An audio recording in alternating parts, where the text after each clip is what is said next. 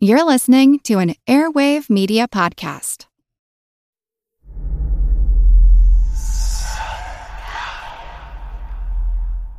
Hey, y'all, spooky season is here. And if you're looking for a show to whet your appetite for a little haunted history, then I'd like to invite you to check out Southern Gothic, a chart topping history podcast that explores some of the most infamous legends, folklore, ghost stories, and hauntings of the American South. We've covered all sorts of stuff from the Bell Witch of Tennessee to the disappearance of the Confederate submarine, the H.L. Hunley. Not to mention our deep dives into the local lore of some of America's oldest and most haunted cities, like New Orleans, Charleston, and St. Augustine. So, if you're ready for a little good old fashioned Halloween storytelling with a commitment to quality historical research, then be sure to check out Southern Gothic today. It's available now on all your favorite podcast apps.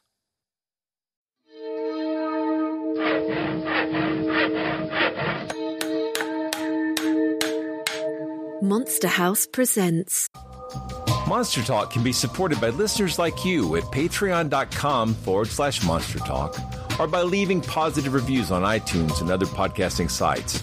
Learn more at monstertalk.org forward slash support. Thanks to all of you who are supporting us in this way.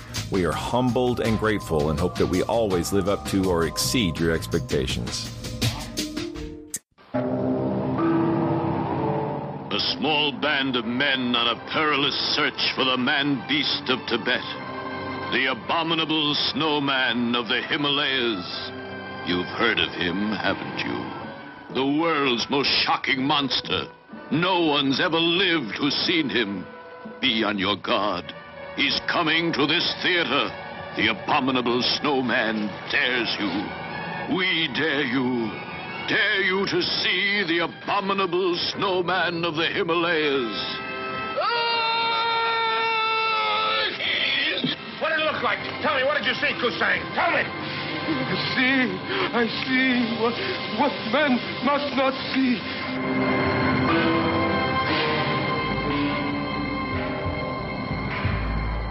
It's actually quite unlike anything we've ever seen before.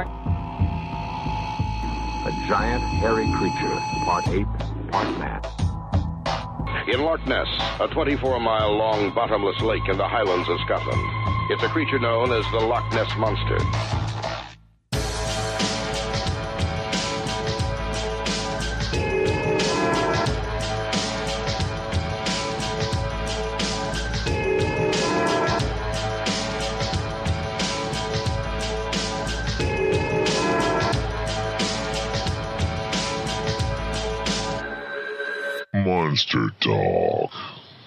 Welcome to Monster Talk, the science show about monsters. I'm Blake Smith. And I'm Karen Stollznow. In the introduction, we heard a clip from the theatrical trailer for the 1957 Hammer film, The Abominable Snowman of the Himalayas. This was one of the first fictional stories about these mysterious creatures of remote mountainous Asia to make a big cultural splash in the West. Stories had been coming out of this region for a while, as part of a stream of stories that accompanied various attempts to climb Mount Everest.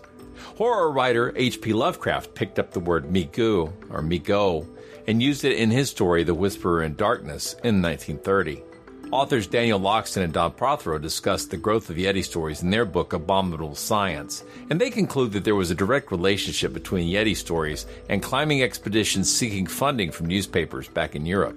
Perhaps best exemplified in the 1954 Daily Mail sponsored expedition to find the Yeti, which included an assortment of adventurers, scientists, and more than 350 porters to carry all their gear. We'll be digging further into the history of the Yeti and cryptozoology in upcoming episodes where we'll take a look at millionaire Tom Slick and how his search for the Yeti and Bigfoot helped cement the shape of cryptozoology for decades to come. But outside the debate about whether these animals are real or imaginary, whether they're ape like or bear like, or whether they're natural or supernatural, there's the question of what was the Yeti before the arrival of mountain climbers and cryptozoology researchers? For this episode, we're excited to bring back Eric Mortensen to talk about his research into stories of the Yeti, which he obtained through fieldwork directly in the regions where these stories originate. I think you're going to be amazed that you've never heard these kind of stories before. And as you hear them, I hope you'll think about what these stories tell us about the creatures at the heart of them. Do these animals sound like bears? Do they sound like apes? Or do they sound more like fairies and jinn? Whatever Yeti are, fascinating elements of their folklore are not making it into the cryptozoology books and documentaries. So get ready to climb high into the mountains, searching for magic villages and mysterious animals because this episode's all about the Monster Dog. Hey, listeners, we're welcoming back Eric Mortensen, who last talked with us about dragons. And my gosh, that's been a couple of years back now. Um, Eric is now the John A. von Wiesenflue Professor in the Department of Religious Studies and Ethics at Guilford College in Greensboro, North Carolina, which that sounds even better than what you were before. So that's cool. Congratulations yeah. are in order. Promotion. good to have you back. It is good to have you back. Nice to be back. It's been a few years and we've had this interesting time period in between, haven't we? Yes. Sure yeah. I, What's happened? I, that whole "May you live in interesting times" curse keeps coming back. I don't know if that's a real legit curse, but it certainly seems ominous. yeah, or monstrous even. Yes. Yeah. well, the last time we had you on, I was inspired to invite you on because of a hallway conversation we had about dragons, but. Mm-hmm you gave a presentation. Um, and where was that again? Because that just sounds strange saying a hallway conversation. was in a department store or something. Yeah, well, it was it was a religious studies department store. Uh, this was the Of Gods and Monsters conference held at Texas State University in San Marcos, put on by friends of the show Joe Laycock and Natasha Mikles through the religious studies department. Woo, what a hoot! I really enjoyed uh, going to that and, and uh, participating.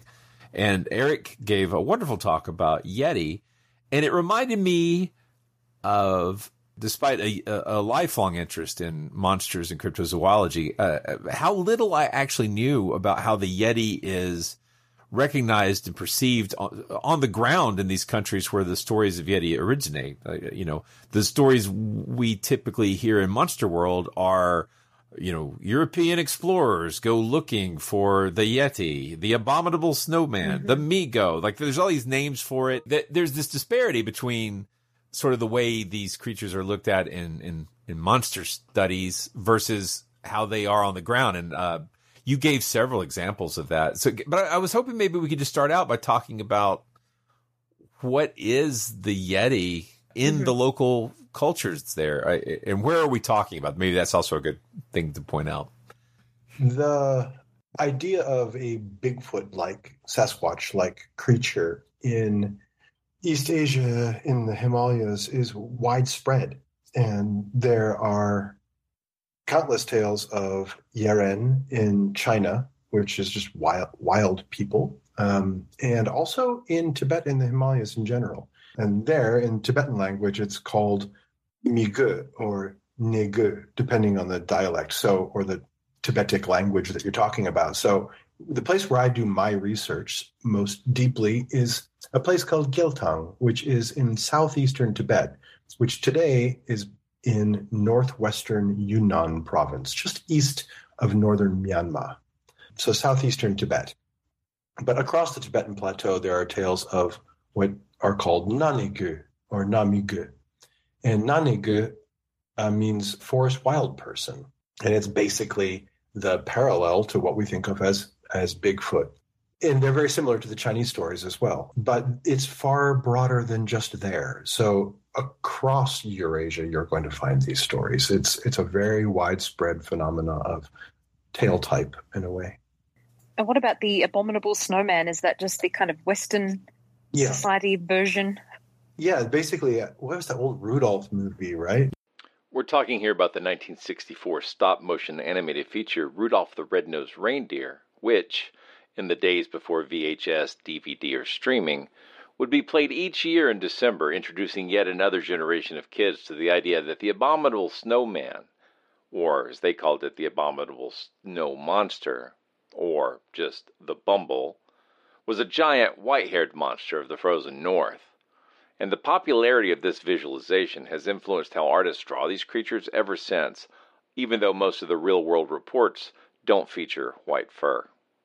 The Bumble, I love the Bumble. I was terrified of that as a child, like really terrified of that thing as a child. Didn't I ever tell you about Bumbles? Bumbles bounce!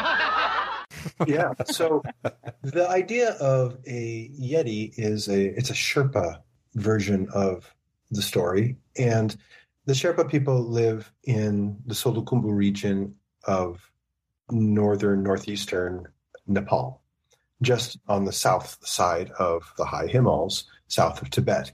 And the Sherpa people are a community that migrated to where they are now hundreds of years ago, maybe four, 500 years ago, from eastern Tibet. So the proximity between the area where I do my work and the original homeland of the Sherpa people is, is quite close. So it's no surprise, really, that you'll find overlaps and parallels and variants of the same story. But in the Nepalese Sherpa versions of them, it's more of a snow, glacier, ice, high snow mountain creature. And where I do my research, it's a forest creature. But they're very, very similar. That is so interesting. It's the same name, or well, it, it's a variety of names, but they seem to be describing different things. Like you say, it's a snow creature or forest creature, but also wild person or barbarian. I've heard some people describe it as like an outsider. So, like it, the same kind of language. How do you know whether people are talking about one or the other when you hear these stories? That's a good good question. It, you always ask good questions. Thanks. it's the best answer there is the content, right? You look at the content of the stories and you find thematic overlaps. Sometimes almost the exact same story told in a different locale. Um, with different landscape markers inside the story, but the narrative structure is exactly the same. The moral of the story would be the same. So there are variants of these stories, and they do morph as you know. The morphology of folklore is very real, so you're going to see some story types that exist in one area and not another, which doing sort of proto folkloristics or folklore diffusionary morphological studies, we can sort of try to find a, a, locus of where this story might be most told or have something closer to an origin. Although my suspicion is these stories are age old, you know, perhaps thousands and thousands of years old in their origins. And it's sort of a silly question to try to find the origins of these stories. But we do have patterns of them for sure. Eric, you're making me think of a local set of uh, restaurants here in Colorado called the Yak and Yeti. It's a Nepalese restaurant. yeah, exactly. The Yak and Yeti is yeah, I know what you're talking about. Yes. there's, there's a number of them. Yeah, there's a Disney one too. Um, they're, I think, all around the world, really. I think there was one in Australia when I was growing up. Uh, anyway, we were hoping that you might share some Yeti stories with us if you can. I would be happy to, although I won't be telling you mostly Yeti stories as much as I'll be telling you Nanigu stories. Because First of all, they're less known. We know more about Yeti stories because of the, as you mentioned, the sort of colonial fascination. And part of that gets caught up in the exotification of Tibet, the mystification of the high Himalayas, and the romanticization, and basically Orientalism. Uh, the people right. paint onto, you know, the Buddhistic mountain um, world. And so, of course, you have people like Shipton and people like this who are out there trying to either take photographs of Yeti footprints and cause a sensation, or people looking for Yeti scalps and things like this. And there's been a lot of publication of this material, and but there's been very little study in published form of the migu, the negu, this nanigu, the forest wild person of the rest of the Tibetan plateau, which blends more deeply into sort of the traditions of China as well, where they have their own stories. So it's very hard to trace again the center of where these stories come from, but we do know where they are told now. And these Nanigu stories vary, but there are several that are better known than others. The most famous, I think, or the most widespread and, and most told story of a Nanigu goes something like this. There's a village, and it's a beautiful village. It's bucolic, pastoral, perfect. There's clean water running through it and perfect places to farm. But you can't live there because the Nanegu who live in the mountain crags above the tree line, looking down on the village, make it uninhabitable. What they do is they mimic what humans do during the day. They do at night. They come down and, for example, they watch farmers planting barley they watch the farmers putting the barley to dry on the drying racks. And the Nanegu at night come down and they flip everything upside down. They dismantle the barley racks, they turn the barley plantings upside down, and making it destroying the crops, making it uninhabitable to live there. So the people decide that they're going to sort of fight back against these Nanegu. The Nanegu are described as big, maybe 8, 9, 12 feet tall. They look like a combination of uh, something like a human and a gorilla. And they have hair that is brushed on the top half of the body, the hair is brushed or grows upward. And on the lower half of the body, the hair grows downward. Sometimes they're two tone as well, but they're often gray or ruddy or brown or black. And they're fierce looking, but they're not evil. It's not so much that Nanegu are mean, it's more that they're curious. They want to be human, they want to be like humans. So they mimic humans, but they invert while they mimic. And a lot of these stories have to do with concepts of transgression and inversion. So the Nanegu come down at night and they do this. And so the humans decide to trick the Nanegu, and the humans bring out a big vat of water and take some wooden swords and very visibly drink from the vat of water and fight each other with wooden swords. But before they go to sleep, they replace the water with hard alcohol and replace their wooden swords with real blades. And at night, of course, the Nanegu come down and drink the alcohol and get completely plastered and pick up the real swords and kill each other. Wow. wow. And which is sometimes used as an explanation for why there are no more Nanegu. Sometimes they say that not all of them died and some still live in the mountains around. So that's the one of the main tale, tale types, I suppose would be one way of putting it. The um, one thematic content common story. There are many others, though. And one that I particularly love and is told in many variants and versions, but is of a hunter who goes into the forest. And these forests can be dark in their understories. And the people who live in this area describe being frightened as children when they had to walk alone through the forest, even in the middle of the day, because it was dark and kind of spooky because they knew there were nanegu there. And so the hunter is either out collecting mushrooms or hunting animals, and he comes across a nanegu, and the nanegu captures him. Now, why does the Nanegu capture him? Well, probably to eat him, but it's not clear. But something bad might happen. Nanegu don't look directly at a human face. That's a mystery. Um, when I talk to a lot of the storytellers here, they have different explanations for why Nanegu can't look a human in the face. Part of it has to do with sort of a shy fear. Part of it has to do with they think that humans have a particular glow, like a soul glow that comes from them. So the Nanegu will hold their captive and look away over their own shoulders so they don't have to look the human in the face. Meanwhile, the human can then slip away.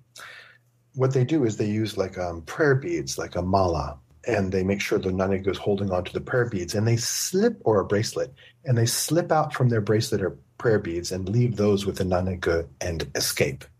In another version of this story, there's a hunter who plays a flute and is sitting on a log playing the flute, and the Nanegu comes and sits down in front of him, then looks at him.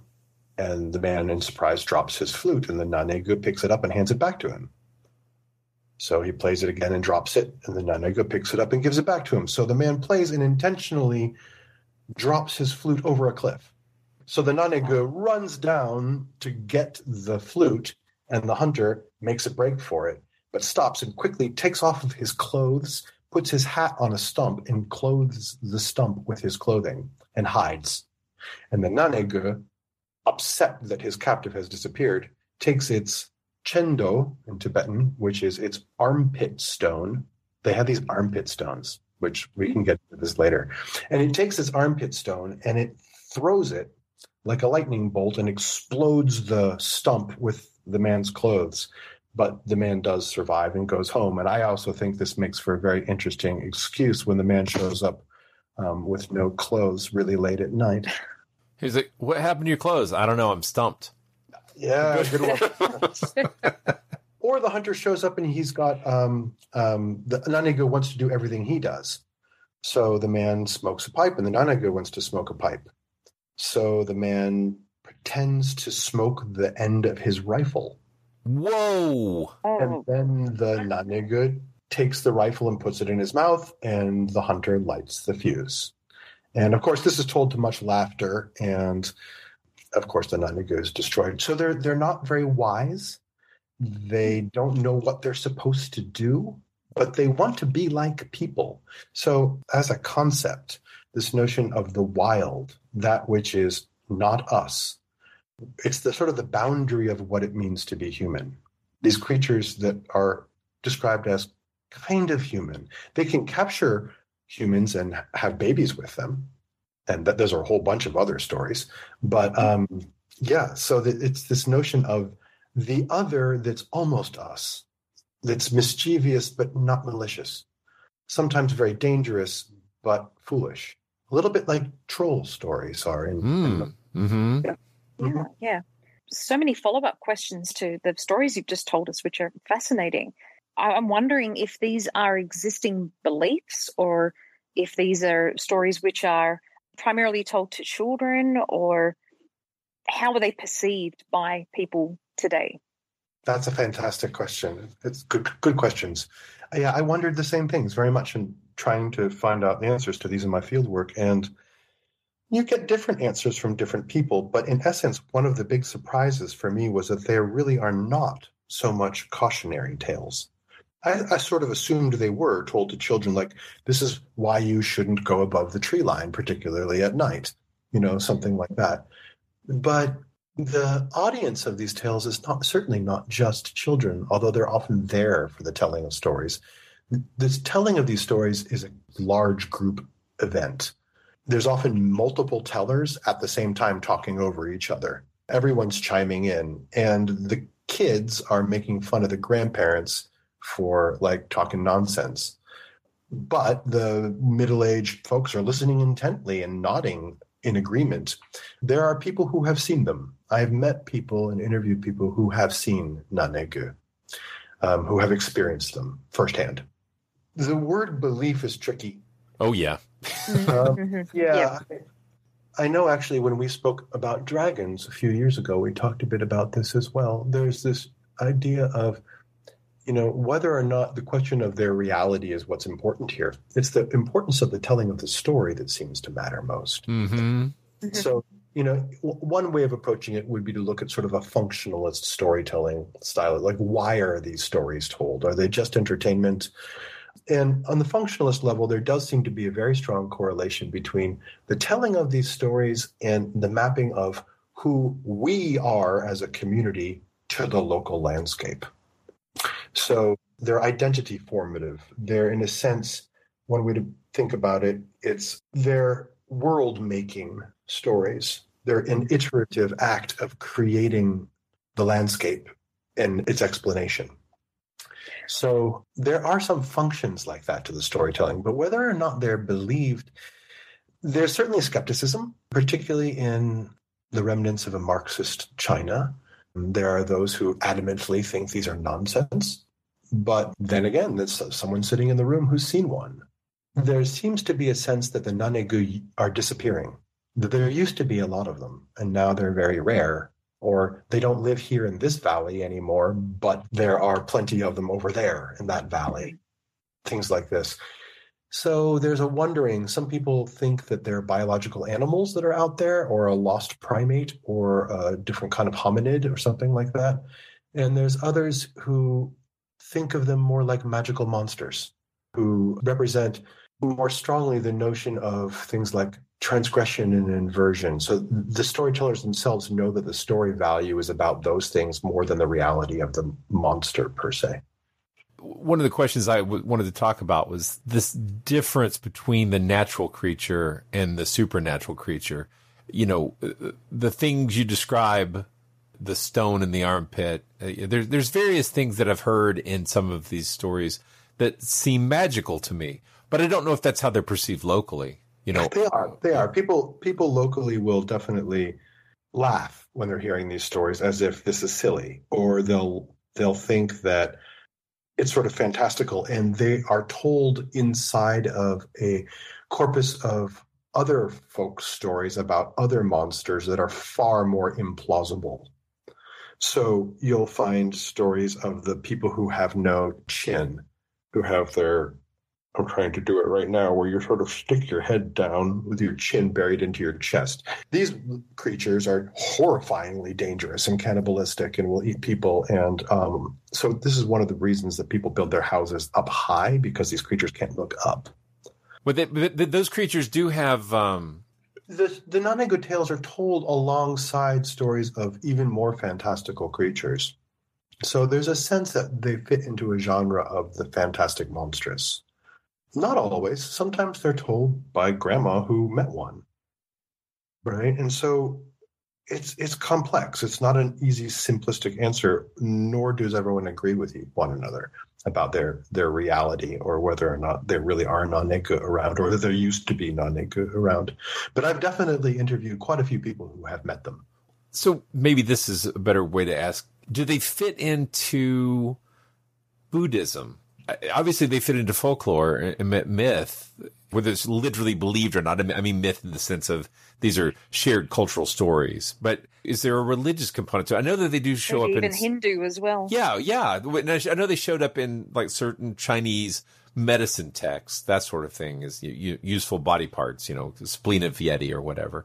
The, but I, I, was just curious as to whether they are. Uh, this is part of my ignorance here, though I don't know enough about Buddhism. I just do they fit into the scripture or stories or belief system of, of Buddhism in that region? I understand your question. Um, the simple answer is no.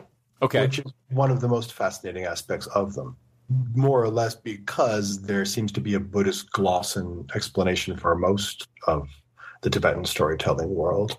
Um, whether or not those Buddhist glosses were added significantly later depends on the type of story. There are certainly pre Buddhist or non Buddhist stories that were given a Buddhist prayer at the beginning and made Buddhist, et cetera, et cetera. But in this case, they really do fall outside of the scope of Buddhism. There are stories, for example, in the Sherpa Yeti stories, where there are Nanegu or Yeti or that practice Buddhism that meditate in caves. Or there are stories of a monk who was meditating in a cave and met a Nanegu and they became friends. Or they taught each other each other's language. Or they helped each other medicinally. Um, one healed the other from some injury. So there are times where the human players are Buddhists and encounter these creatures. But there's no real Buddhist explanation for Nanegu. The word means wild man. And sometimes there's some kind of Buddhist Shastra that does mention a, a Nanegu, but the meaning of the word there is more like bandit, not like wild man in the sense of sort of the Bigfoot type wild man. So, no, they don't have a Buddhist explanation. In fact, there's only a few places where I think that shows up in occasional stories in some kind of a recent syncretic amalgam. But more importantly, I think what what's going on in the area of Gyalthang is that since the 1950s and 1960s, in the late 1960s, the monastery in the region of Gyalthang, the main central monastery, was dismantled and destroyed during that early phases of the Cultural Revolution. And institutionalized Buddhism in the region collapsed. And one of the things that has been most interesting about recent decades is that in the face of a sort of a vacuum of institutionalized religion, people have begun to tell these stories more than they did four, five decades ago. Huh. At least according to the people with whom I work, the people who I've been interviewing, they say that there are a whole bunch of landscape based, nature based religious practices and folklore that have been augmented and grown and returned to being popular in the face of a community that doesn't know much about Buddhism anymore. They identify as being Buddhists, but Buddhism is not vibrant in this region. And there's a certain kind of guilt and shame about that, and a sort of secret, quiet lament going on.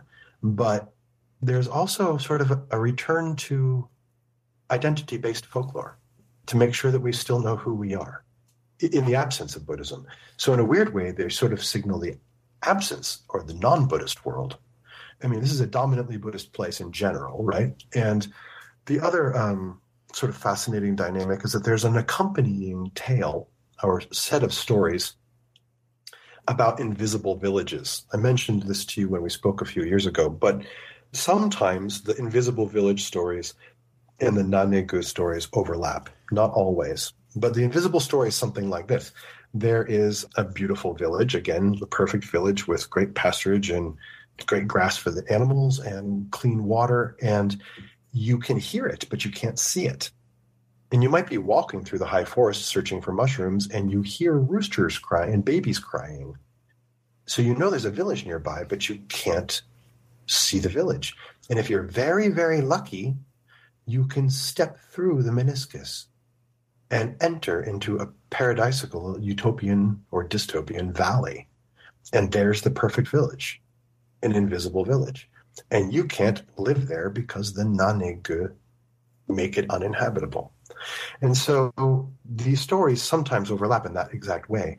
And today, in villages down by the road, down by the river, there are people with the surname of that invisible village who claim to be refugees from the invisible village that they needed to leave because of the Nanegu. I've talked to these people. And, you know, what is it like to be from an invisible village? And the answers are quite fascinating. And one of the, if you dig deeper into sort of the Buddhistic understanding of veiled and unveiled place, there's a sense of a Bayul or a hidden land that is very important in the very Buddhist understandings of refuge valleys, secret revealed valleys um, that were revealed by greatly realized Buddhist masters, usually, and become sanctuaries for people fleeing war or to escape hard times. And this notion of a formerly unseeable place that gets, in a sense, opened or revealed is a very important, specifically Tibetan Buddhist or Himalayan tradition. I think this Bayul notion is way pre Buddhist and probably has deep relationships with this notion of invisibility of these zige, these invisible villages. So pre Buddhist, non Buddhist. Interesting. It, the Invisible Village has been my grail quest for quite a long time now. I've spent so many days of my life wandering around high up with my friends, my research partners and buddies, trying to find these places. And we found one finally, but it, it's taken us many, many years and some pretty extreme hikes to try to find these places. And, you know, they are ruins of, of villages. Um, and of course, this has, you know, relationships it's echoic of, of the patterns of contemporary policy, governmental policy today, which is that every village in the region must be connected to a road. So very remote villages are required to be abandoned, and a new kind of crappy housing is built down by the road. Wow. For, from those villages. And so these stories very much overlap with real practices of policy today about you cannot live in a remote village that's not connected to things. But these invisible villages are also places where these sort of not immortal, but very long lived fairy like creatures who are human looking lived. And the, similar to the Nanegu stories, these sort of flammo, these fairyish people. That's a bad translation. It's a bad word, fairy. It doesn't fit exactly here. But these people will watch human villages and they'll watch what the humans do. And the humans, for example, might cremate somebody who died. And so the people in the village, the invisible village, will say, Oh, that's what you're supposed to do with your dead. So they have a donkey or a dog that dies and they cremate it. But of course, that's not what you're supposed to do in the Buddhist world. And so they have committed some kind of a transgression and their village becomes visible. And at that point, they, they've been discovered, the, the jig is up and the veil has been lifted, and they sort of come down and intermix with the normal humans. And there are plenty of people who I've interviewed who say that they are half of that sort of flammo class, that type, that fairyish type creature, that they have sort of Flammo blood. Is that like a family folklore, or is that like individuals say that? Like it's family, family oh. folklore. Wow, yeah. that's incredible. But and fascinating, yeah, yeah. Mm-hmm. So visible, invisible, this transgression that when you do something that you're not supposed to do, often because you try to, and I think this is the key. I think it's because you're trying to be like the people. Mm-hmm. Hello, I'm Paul Giamatti. And I'm Stephen Asma. Each week on Chinwag, we dig into the weird topics you wonder about, that you care about, the stuff none of us are totally sure of, like the Bermuda Triangle, Mothman, consciousness, philosophy, UFOs, ghosts, or say Bigfoot. So who's to say that there's not alien species that are Sasquatch? Like I've seen a ghost and I would hear something walking and breathing. Maybe every path is right. I will accept as a premise that every path is right. That is a face on Mars, eyes, nose. It kind of looked like Wilson the volleyball. Some people enjoy the waves or whatever uh, crashing, and I enjoy listening to a quantum physics audiobook. I do think there are many things in the world that we just don't understand yeah. and probably won't understand. That's our whole show. so join us every Wednesday on all major podcast platforms and find us on Instagram, TikTok, and Twitter at ChinwagPod and Wagon. We've got a podcast recommendation I think will be really fun and or useful for Monster Talk listeners. I Know Dino, the big dinosaur podcast. Studying dinosaurs can teach us about the prehistoric world, but also the world of today.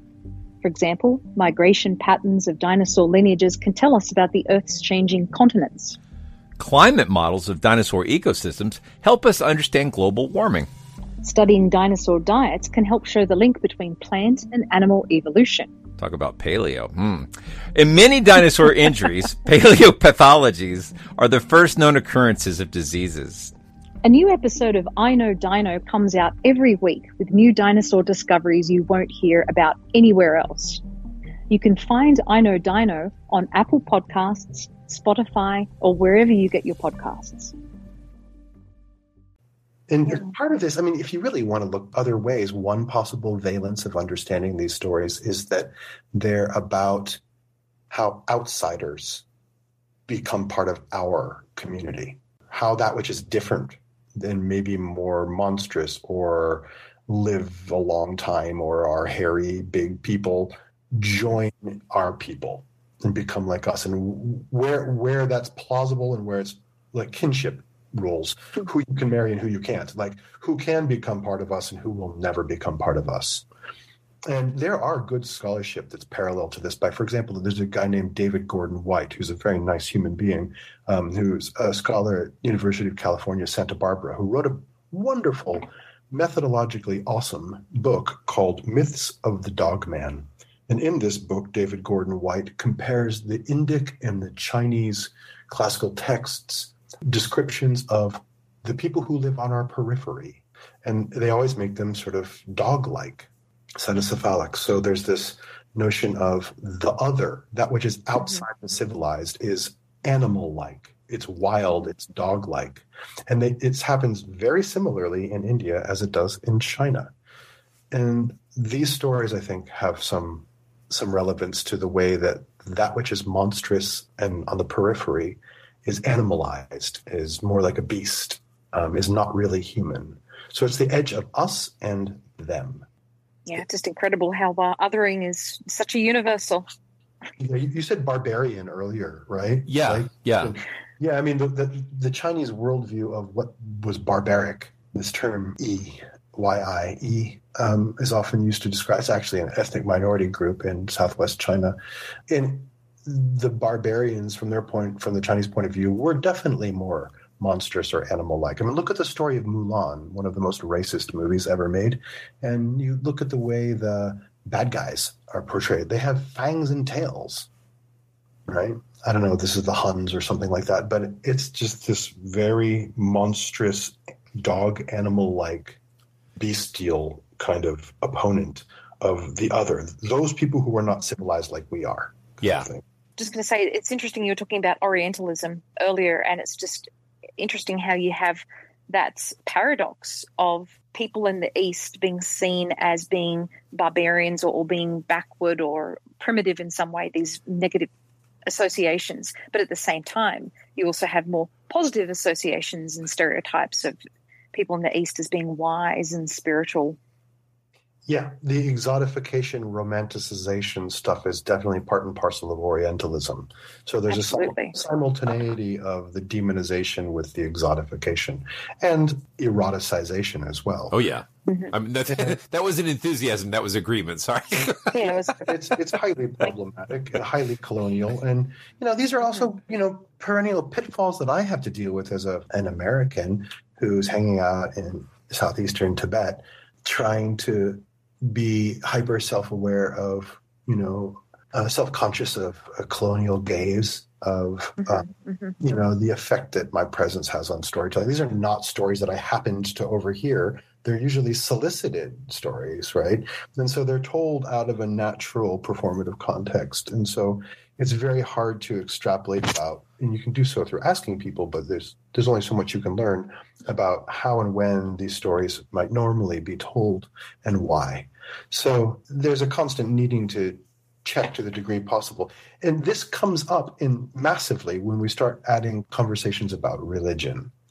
Because after all, particularly when we're removing or bracketing very clearly understood or better understood notions of religiosity like Vajrayana Tibetan tantric Buddhism, but instead talking about like what you might call folk religion or localized, what the Tibetans call Miche, religion of the people or folk religion, into which these things would fall categorically, the notions of the Tibetan Fae or the Nanegu, things like this. And so this kind of folklore arguably is religious.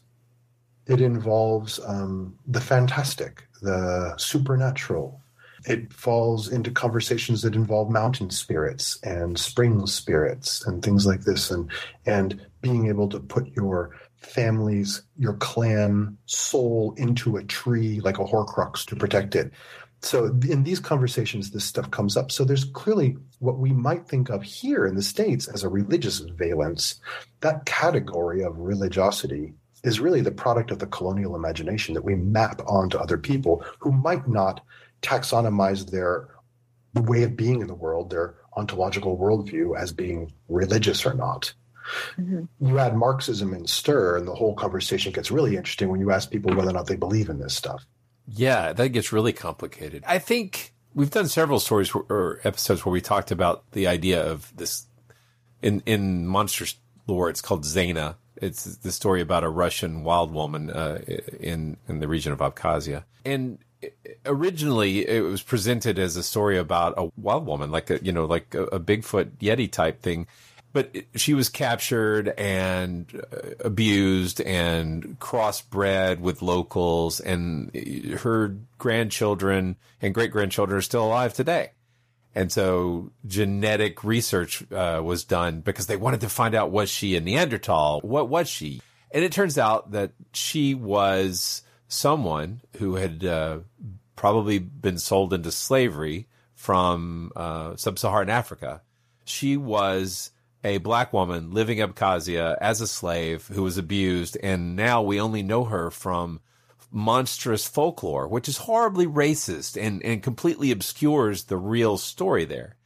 And that that has been such sort of a, a wake up call for me because as much as I enjoy monster stories, I, I try to be aware of places where Uh, in, in in doing monster research, we squash all over a different yard. Like, and I think that's what's happening here. I think it seems to me that like just this little glimpse you've given us into how the Yeti's perceived locally is at odds with the idea that there is just a, a prehistoric you know, human ancestor living there, or there's a weird bear living there, like whatever it explanation these explanations exist in defiance of the local lore. Like they, they come in to wipe away the local lore. And it feels to me like a form of, uh, if not directly uh, a kind of colonialism, it's, it's, at least a narrative colonialism that, that is pushing out the local matrix and establishing its own. Yeah, and the, the local matrix can be colonialist too, right? I mean, Yeah. there's certainly deep racism in this region from group to group. So, yeah, there's all kinds of um, descriptions of the other as monstrous or barbaric or animal like or stupid or things like this, even in this region, right? Yeah, I think that story is quite interesting. It, it also sort of intrigues me. Of course, they went in and did genetic testing because people have this fascination of knowing whether or not there really are these wild people out there. Yep. Right? I mean, from the Bigfoot hunters to the Yeti hunters, people really want to find this lost species, right? Now, interestingly, in this region of Gyalthang, there are such local Tibetans who very much want to find one and take a picture of it. Yeah, they're also terrified of doing so, but they are kind of cryptozoologists out there. They're they're going out there trying to find Nanegu. Not so much, but I mean, I'm I'm certainly not trying to find one. I'm trying to collect the stories, right? but jokes show up during the storytelling because I'm a particularly hairy person, and um, yeah. So I mean, I mean, they're definitely monsters um, that are like the Nanegu, but become slightly more monstrous. They're a little less human, like the Shershang Dudu. And the Shershang Dudu is the flying version of a Nanegu, and they are terrifying, and they are bad, and they eat people. There are Nanegu stories where the Nanegu will capture um, a human woman and bring her back to its cave that other people can't access because you have to be able to scale a cliff wall to get to the cave.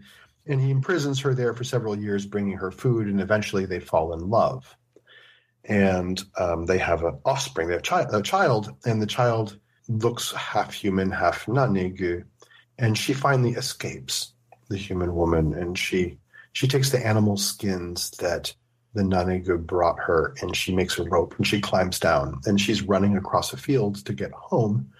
And the Nanegu sees that she's gone, grabs the baby under its arm, climbs down the cliff, and chases her. And they mm-hmm. they meet in the field, and he beckons her to come back. And she says, No, I'm going home. And he says, Please. And she says, No. And so the Nanegu takes the child and tears it in half and throws the human half to her and keeps the Nanegu half of the child. Wow. Terrifying. It's a sad story. It is a sad story. Yeah. It's a funny story. People laugh when they hear this story, but it's it's sad. It's just sad. The Nanega are not they're not evil. I, we feel sorry for them when you hear the stories a lot of the time. So we've talked a little bit about uh, whether local people believe in in these creatures or not. Could we talk a little bit about uh, how the local people perceive Western cryptozoologist types?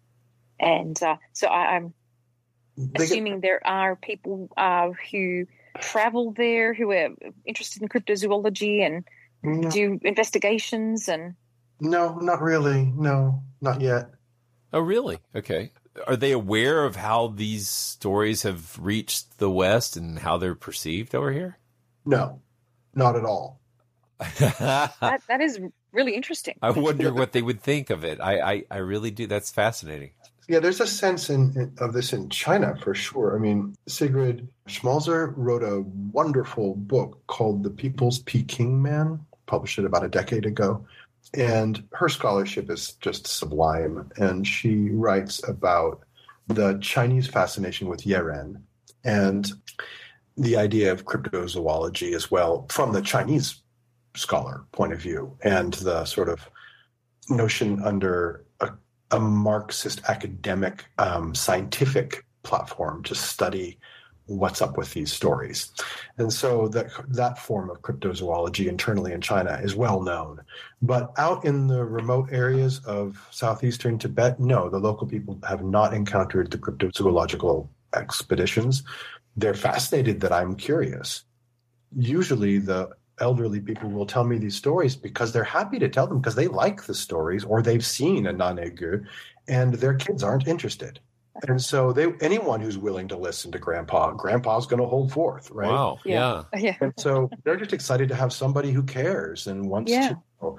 and some sometimes they're very adamant about the fact that they've met one, and they no one believes them, and no one wants to listen to them. So if I'm out there just not passing judgment and hearing the stories, they're enthused and they're excited to tell me about this stuff. But yeah, they're they're confused themselves about whether you know what what's out there.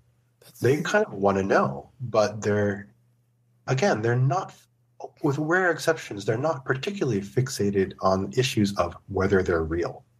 It's more fixated on how these stories explain the local landscape. And it's all localized. So back to the Shershang Dudu. The Shershang Dudu famously is always a local story.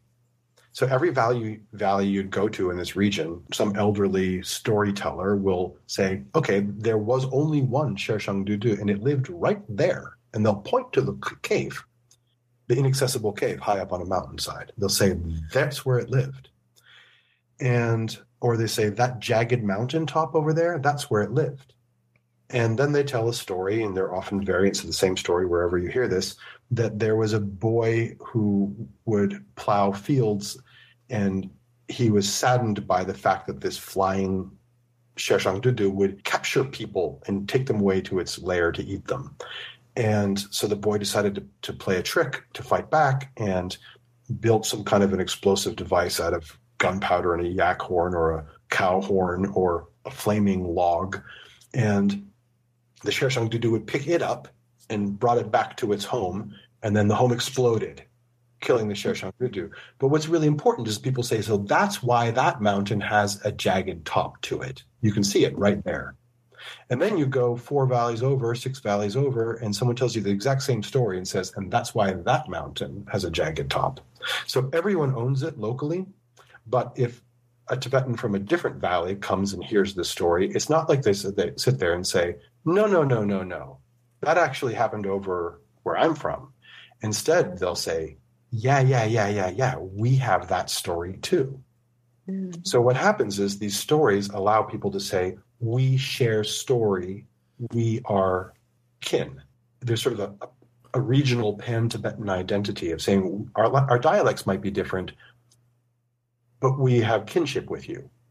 We share this same story. And so the fact that we share this story makes it be like we are similar. Mm-hmm. So we are now an us. The unique local aspects of the stories don't cause discord. And in fact, it brings people who also share this unique story together. I can understand that. Yeah, that's so uh, really interesting. Who we are versus who we're not, right? Who they are versus who we are. That's sort of what the stories seem to be more about.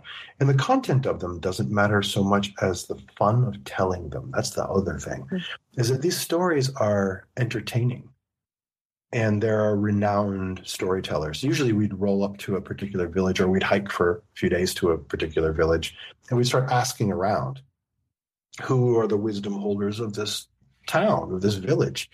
You know, who can tell us stories about Nanegu? And they all point to the same house say, the guy who lives there. Or sometimes we've been tipped off that that guy's a good storyteller already. And we go there and we invite ourselves in and ask if the, the guy will, it's usually a man too. There are women who know these stories, but A, they don't want to tell me as a foreign mm-hmm. guy, or they say I'm not a storyteller because the tradition definitely privileges male storytellers, okay.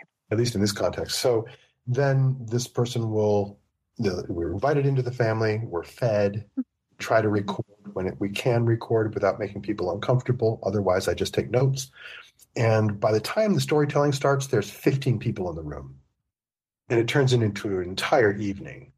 You know, you fill a whole notebook full of notes and arrows of who's saying what. And the kids are chiming in and the, and the you know, grandma's in, cooking food for everyone in the kitchen, telling the old grandpa not to tell lies to the foreigners. And, you, know, uh, you have the best job. right. It, it's fun and the food's very generous and it's it's a lot of fun, but it's sometimes I'll catch myself trying to write down the content of the stories, and then I have to sort of sit back and think, that's not what's going on here. It's not really about the content of the story. It is to a degree, and people are listening, some people very intently, but it's more that it's these moments of the joy of someone who still remembers something, passing it to everybody else.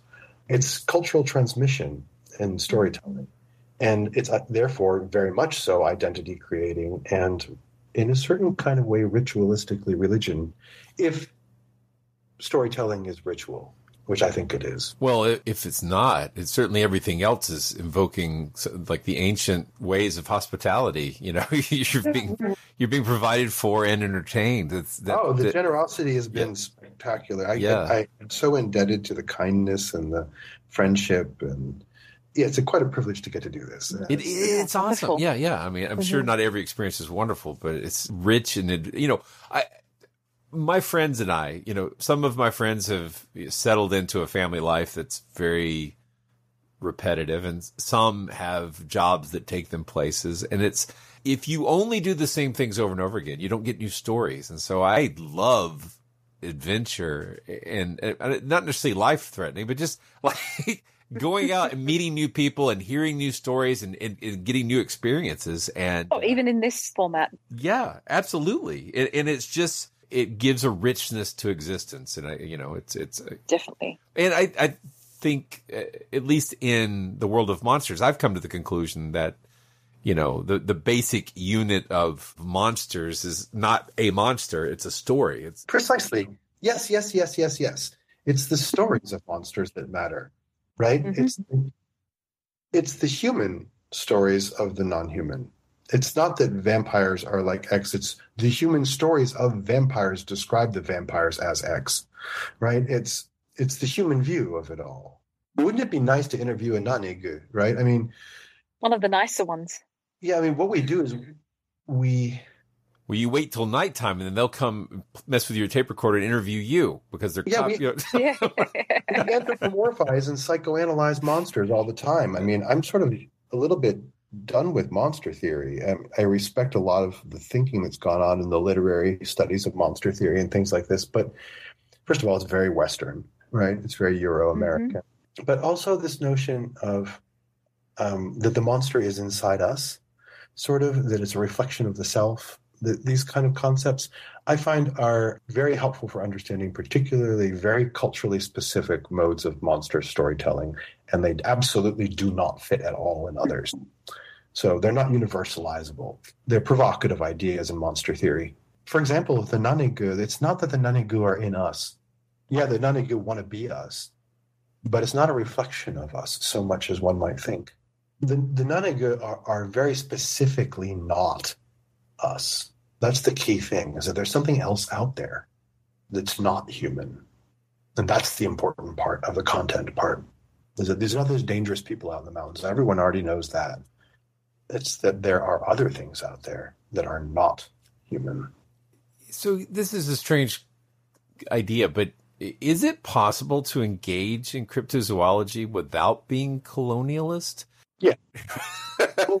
it's not so much that you, you, you are necessarily being colonialist, but you're necessarily being empirical. Yeah, and, and materialist, I think. Yeah, yeah. Right. Yeah, and the empirical worldview that is looking for like a zoological classificatory taxonomic descriptor of some living mammal out there, right? That worldview is often colonialist, but it doesn't have to be. I mean, there are certainly Tibetans that have that worldview, although that may be a product of, you know, empirical colonialism. But nevertheless, it's not necessarily colonialist in its application. It it could be that it's just sort of a particularly scientific way of trying to look at things. And that doesn't really necessarily jive well with the modality of how the stories work or the causal principles of religious efficacy or the way the world works, which is much more magical inside the stories. It's not empirical. So the idea of trying to impose an empirical explanation on i mean we've spent a lot of this conversation and i find i'm doing it in my writing a lot too of trying to understand what these monster stories might mean. Yeah. Mm-hmm. that is highly interpretively colonial and and empirical. So instead what i'm trying to do is catch that that's a possibility. It's one tool on a tool belt but there's also the local explanation. It's the, the storyteller's version of what these stories mean they're definitely anthropomorphizing the Nanegu. I mean, It's not the Nanegu's point of view, right? But it's not always empirical. So you definitely have sort of a whole more fantastic, and there's a sense that this is fantastic. There's a sense that this is the realm of story. This is something of, that's old. That these are things that our grandparents knew when the world was different, before empiricism became the way things worked. And so you find these very scholarly, elderly people who've got an iPhone and live in a very, very empirically understood modern world telling these stories with deep love of how wonderful they are. And so to sit and try to empirically understand them is like blasphemy. It just sort of kills them. It's a joy kill. It kills the ambiance of the story. And if we don't understand the ambience of the storytelling, we're not going to understand the real notion of the content of the story. Not, not to be silly, but like if, if you keep interrupting the story to say, well, there's no such thing as magic beans. Well, there's no such things as cloud giants. You know, then for, you're going to not really enjoy the story as, as, as part of it. But I mean, it, it's also a mm-hmm. disservice to the storyteller, and you're going to lose all the content there that may not be literally true, but may be important metaphorically, spiritually, psychologically, culturally. You know. Yeah, exactly. Yeah, yeah. And, and I disagree. We don't do cloud giants. We don't do that with uh, movies or, or, books, but yeah, I think we're very much inclined to do that with uh, stories of monsters.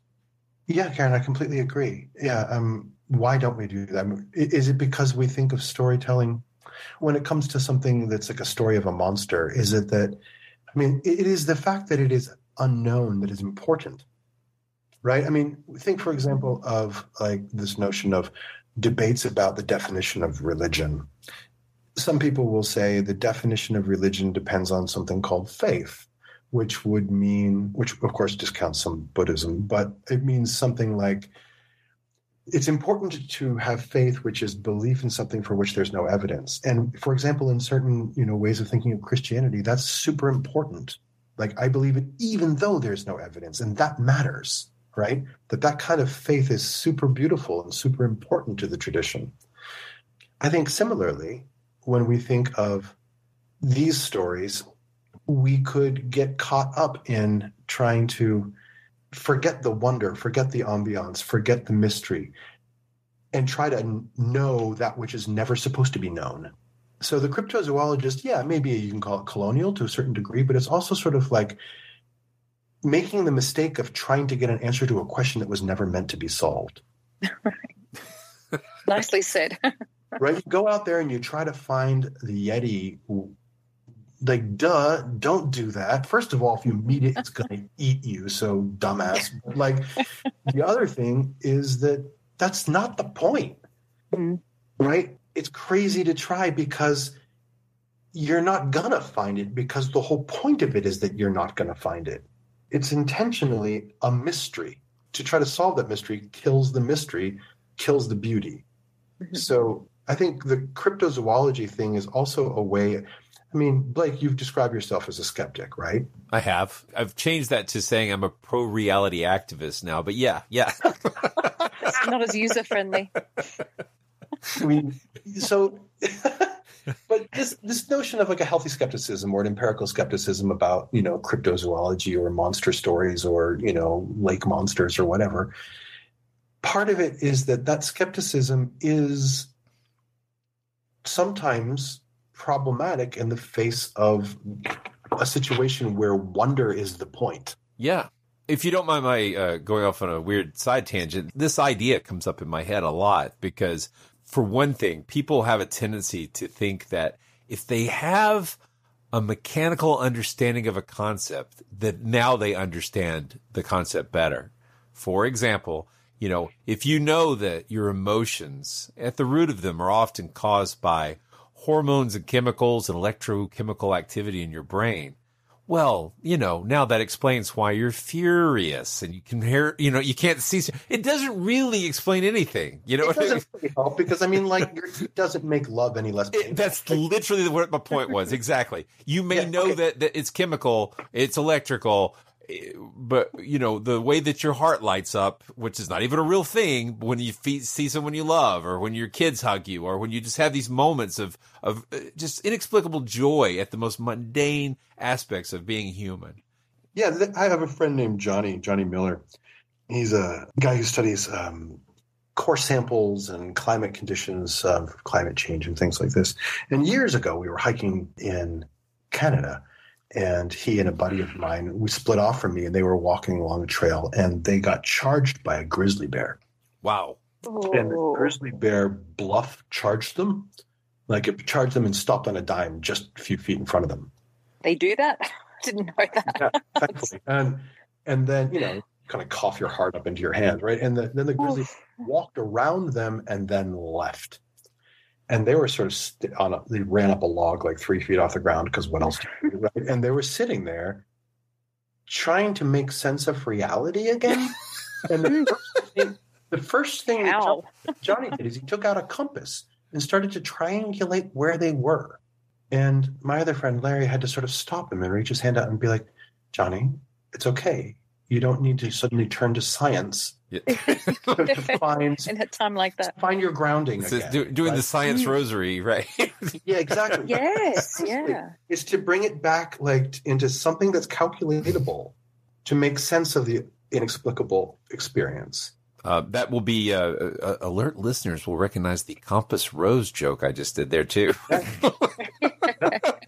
so yeah, the compass rosary, nice one. Yeah. So there's, there's this mm-hmm. there's this sort of issue of if we try to give a scientific explanation for something that was never really intended to fall into the rubric of scientific explanations, not only is it a form of colonial violence to do this and uh, just a total buzzkill, but it, it's utterly missing the point in a weird way. It's not really doing anyone any good.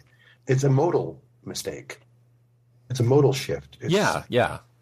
It's a categorical error. Yeah. Well, and there, there's there's monsters that we know were created as hoaxes. I mean, like they were. Uh, that was the point. They were, mm-hmm. you know, they were, gosh golly story. You know, just just big. You know, I don't even know what the right word is for it, but just just nonsense stories that used to be a good form of entertainment before we got radio and television and other stuff. Right? People just telling stories, but you know, people still go looking for them. You know, oh, they yeah. still want to go find these things that are absolutely obviously fake. I feel bad because they're somehow not savoring those moments. They're, you know, and so some uh, people call that religion, Blake. Well, right? Some people are out there looking for something that someone told them a story about once, right? I mean, it, yeah, no, it's true, it's true, and I think if you do that, if you if you spend all your time looking for Noah's Ark to prove that you know Genesis is true, you've missed the point of Genesis, right? That's that's not the point. The point's not to go literally go find a boat. That's not the yeah. point. So yeah, um, I, I, I think that's the case. But but let me ask you this: Ready? Wouldn't you really love to see a dragon? I know I. Absolutely, absolutely. So we all want to, right? That's part of the enticing aspect of the wondrous and the mysterious. It's you know yeah, you would miss a hundred years of life in the real world if you spend a night dancing with elves in the forest. Right, right. But, but, but, but if they invited you, wouldn't you say yes? Oh, I I would drink the drink. I would eat the food. I know I would. so, I mean, that's the whole point of that story is Yeah. that it is so enticing that it's hard to say no, right? And these are embedded in the stories all the time. I mean, you, you you put someone in a box and throw them in a river. Everyone who hears that story knows perfectly well that box is going to float down river and someone's going to open it. Mm-hmm. But That's why it's in the story. It's like saying, "Don't look back over your shoulder, or someone will turn to salt." I mean, you don't put that in the story unless that's what's going to happen. Right. The the point of these stories and the storytelling is is more about mood, I think, and I'm beginning to think that religion is more about mood and ambiance. That what you know, if religion is something along the lines of meaning making, and it has something to do with mythology or story and ritual and the combination of them, and belief, epistemic commitment of some sort. And then you try to find formulas that will will understand thereby what religion might be like. It's, you know, that myth plus ritual plus epistemic religion is something, or plus epistemic commitment is something like religion. Then the, you get ritual with some kind of a active syntax will reactivate myth. That ritual with syntax activates myth. Then you start to wonder okay, if that's one functional definition of religion, that's very sanitary, right? Yeah, it can be helpful, but to me, I'm beginning to get a sense when I'm working with these storytellers that it's mood. It's the occasion of the performance in a group context of storytelling and identity creation tied to the land itself, which is where religion is coming out. So it's ambiance. I think the word we're missing is this French word ambiance. It's the feeling that's happening during the storytelling. That that's where the the important essential dropping of semi-precious gemstones into the storytelling tradition of religion might be. I, there's been times in my life when I've had the uh, good fortune to sit around with some people who are genuine raconteurs and could tell a story. I have a, an uncle who, and I have a cousin who's that way, and I just like those times are so special, but you never get them. Like it, was, it was it's so rare because if everybody gets together for uh, a holiday, nobody's sitting around telling stories. They're watching a game or they're eating or they're doing, you know, just to get those organic moments of genuine focus and storytelling and that you're in that circle of story. You're in there, that moment. And even if you're not telling a story yourself, it's such a different experience than, than to read a story in the newspaper or to read a story in a, in a book. And it's not just the performative. It's that you are, well, it may be to some extent it is, you know, it, it is part, you're part of a small community. Uh, you know, it's a community of five or six people, but I just, hmm, I agree with you completely. I think this is why folklore is so threatening to power structures. This is why it's called superstition. That's interesting. Oh, you know, mm-hmm. we're really running late on time. like yeah, I, keep saying interesting things. I know. I gotta, I gotta keep talking.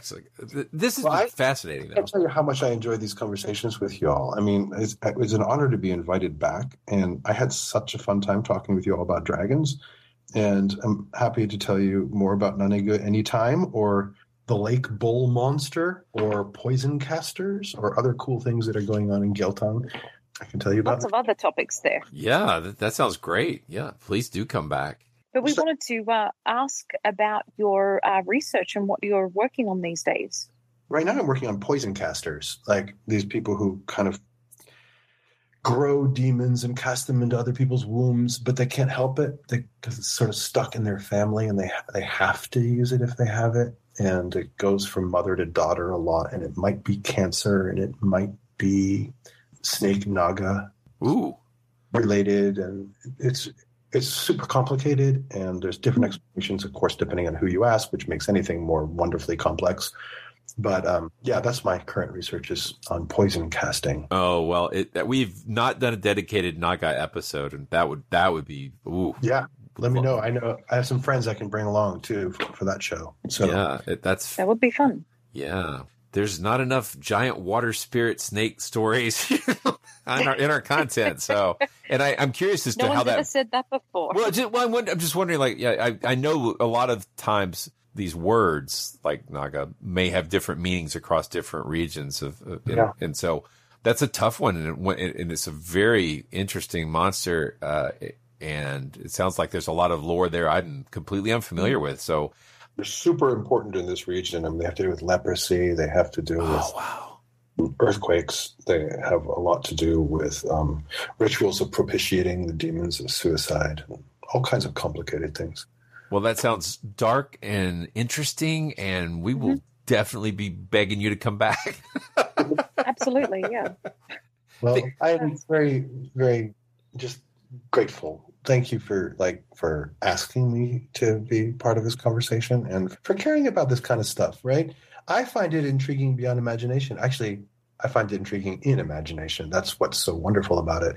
But you know wonder and imagination are what it's all about. And the fact that you want to know and ask the questions you ask just makes me happier than i could tell you. Well, so thank we appreciate it too. It's very mutual. So and all of our listeners as well. Yes, yeah, yeah.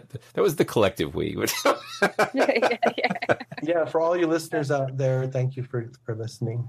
Absolutely, absolutely. But yeah, it's always a pleasure to talk with you, Eric. You're very knowledgeable. Likewise, so are you. And c- c- congratulations again on your. Uh, I assume this is considered a promotion. That's yeah, a, promotion. Yeah, fantastic. Yeah, very exciting. Yeah. Cool. All right. Well, have a great evening and stay safe and healthy and uh, stay in touch. Yeah, keep in touch. Yeah. Will do. Again, thank you. Monster Talk. You've been listening to Monster Talk, the science show about monsters. I'm Blake Smith. And I'm Karen Stollznow. You just heard an interview with Eric Mortensen about some of the lesser known folklore around the Yeti. Check out our show notes for more links to his research and related material on this topic. We'll be looking further into the Yeti very soon when we dive deep into the mysterious life of millionaire oil man Tom Slick, so stay tuned for that.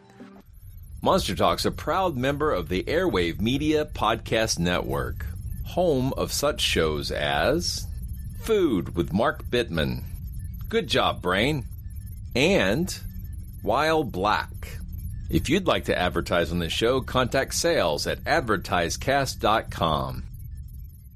Check out our Monster Talk merchandise at monstertalk.org forward slash store, where you can find a variety of cool products to show that you're a next level monster enthusiast. We could really use some more positive reviews on the platform where you listen to this show.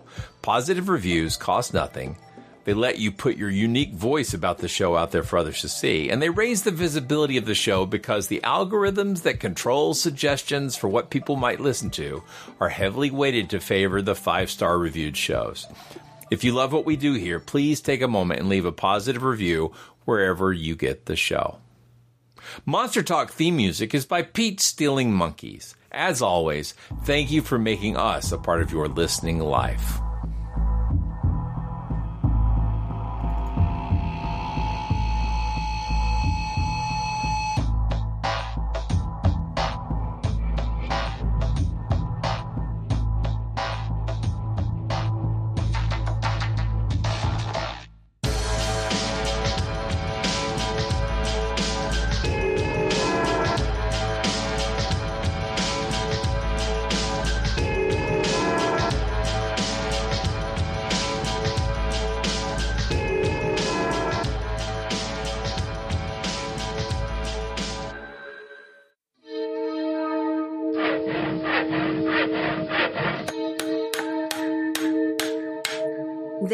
Been a Monster House presentation.